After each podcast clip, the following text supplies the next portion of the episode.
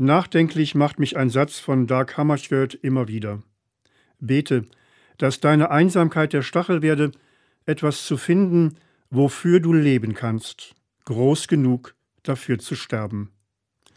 Der Schwede Hammarskjöld war von 1953 bis zu seinem Tod 1961 der zweite Generalsekretär der Vereinten Nationen. Auf dem Weg zu einer Friedensmission in den gerade unabhängig gewordenen Kongo stürzte sein Flugzeug unter heute noch nicht restlos geklärten Umständen ab. In seinem Nachlass fanden Freunde eine Art Tagebuch, das später veröffentlicht wurde. In meiner Studienzeit begegnete ich erstmal diesem Satz. Bete, dass deine Einsamkeit der Stachel werde, etwas zu finden, wofür du leben kannst, groß genug dafür zu sterben.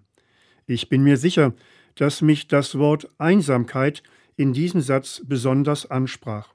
Zum einen, weil ich mir nur schwer vorstellen konnte, dass diesen Mann in seiner Position Einsamkeit plagen konnte.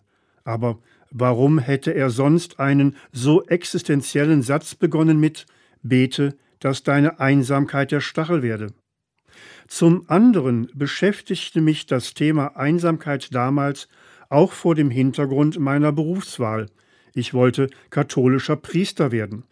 Das bedeutete für mich, zukünftig mit Haut und Haaren auf dem Weg sein zu wollen mit einer Gemeinde. Aber schützte sie mich vor Einsamkeit?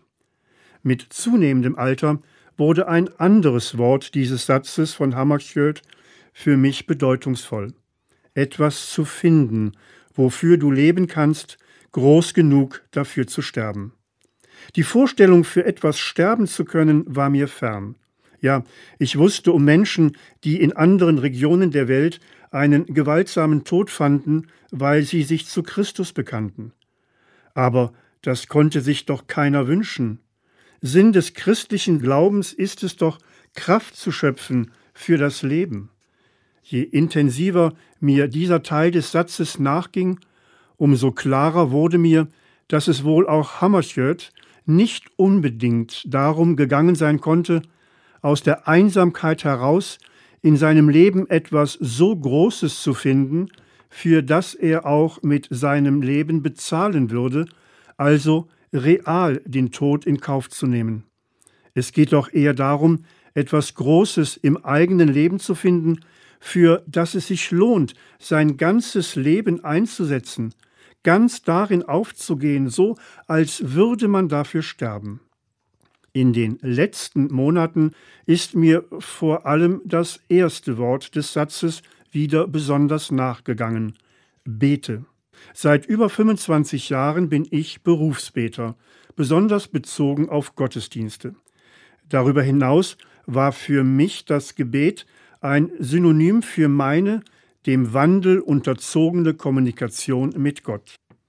Im Lauf meines Lebens habe ich begriffen, dass auch in meiner Beziehung zu Gott stimmt, was der Philosoph Paul Watzlawick sagt, der Mensch kann nicht nicht kommunizieren. Ja, ich kann nicht nicht mit Gott kommunizieren. Ich bin kontinuierlich mit Gott im Gespräch. In vielen kleinen Dingen des Alltags fühle ich mich von Gott angesprochen. Diese Kommunikation, meine Art zu beten, gibt mir Geborgenheit. In der Kommunikation mit Gott fand auch Hammarskjöld Geborgenheit. Er fand darin seinen Weg, wie wir aus dem Tagebuch wissen. Dort steht auch diese einzelne Notiz. Nicht ich, sondern Gott in mir.